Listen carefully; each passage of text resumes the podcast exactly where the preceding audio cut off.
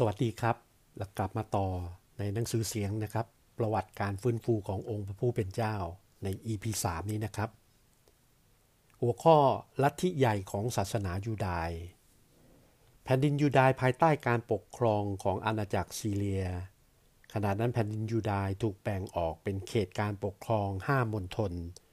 มีสามมณฑลซึ่งพระกัมภีพันธสัญญาใหม่กล่าวถึงเสมอ คือมณฑลคาลิลาย มณฑลสมาเลียและมณฑลจูดาย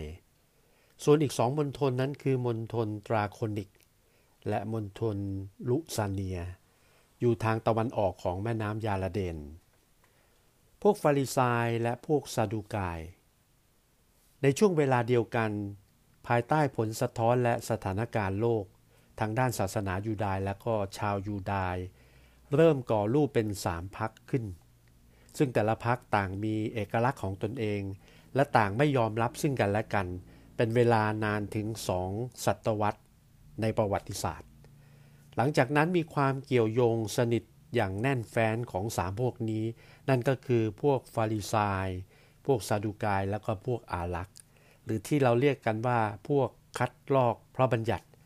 ซึ่งมีจำนวนคนน้อยกว่า แต่ว่าทรงอิทธิพลมาก โยฮันผู้ให้บัพติศมา ก็เป็นคนของพวกนี้ นอกจากนี้ยังมีพรรคการเมืองเล็กๆ อีกพรรคหนึ่งมีชื่อว่าพรรคเฮโรดชาวยูดายสมัยราชวงศ์เปอร์เซีย ภายใต้การปกครองของจักรวรรดิเปอร์เซีย ชาวยูดายมีเสรีภาพอยู่พอสมควร จักรวรรดิเปอร์เซียดำเนินนโยบายโอบอ้อมอารีต่อศาสนาและวัฒนธรรมของแผ่นดินพื้นเมือง ชาวยูดาห์ได้รับอนุญาตให้กลับสู่เยรูซาเล็ม ในสมัยของไซรัสมหาราช ในปีก่อนคริสต์ศักราช 550 ถึง 530 ได้ทรงอนุญาตให้ชาวยูดาห์กลับกรุงเยรูซาเล็มเพื่อจะก่อสร้างพระวิหารขึ้นมาใหม่ เรื่องนี้เราสามารถอ่านประกอบจากหนังสือเอสลาได้ ในสมัยนั้นราชการของดารายาสกษัตริย์ฟาลัสที่1ปี ก่อนคริสต์ศักราช 521 ถึง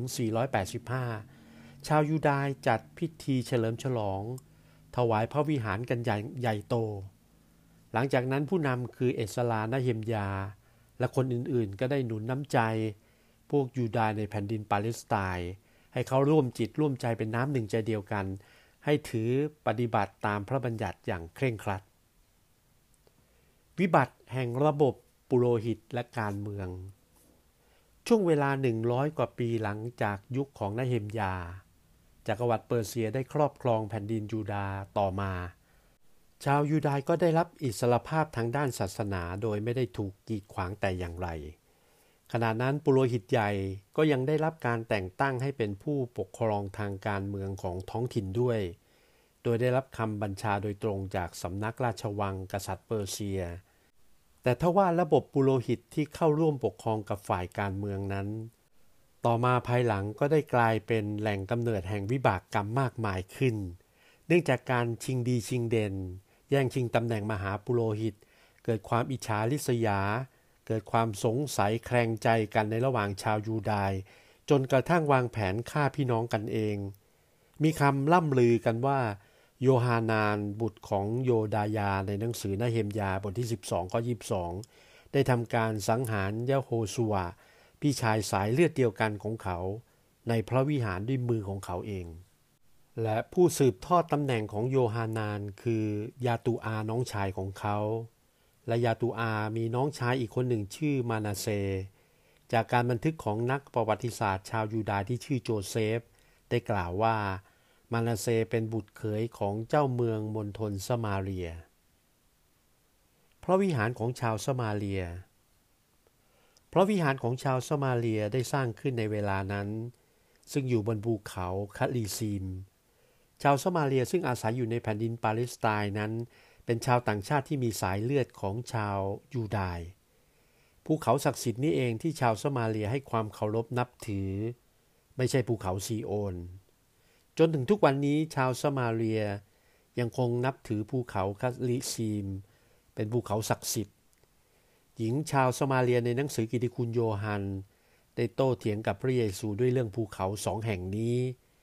แต่พระเยซูตรัสกับหญิงนั้นว่าสถานที่นมัสการอยู่ที่ใดนั้นไม่สำคัญเท่ากับศูนย์กลางของผู้นมัสการนั้นคืออยู่ในวิญญาณและในความจริง โยฮันบทที่ 4 ข้อ 20 ถึง24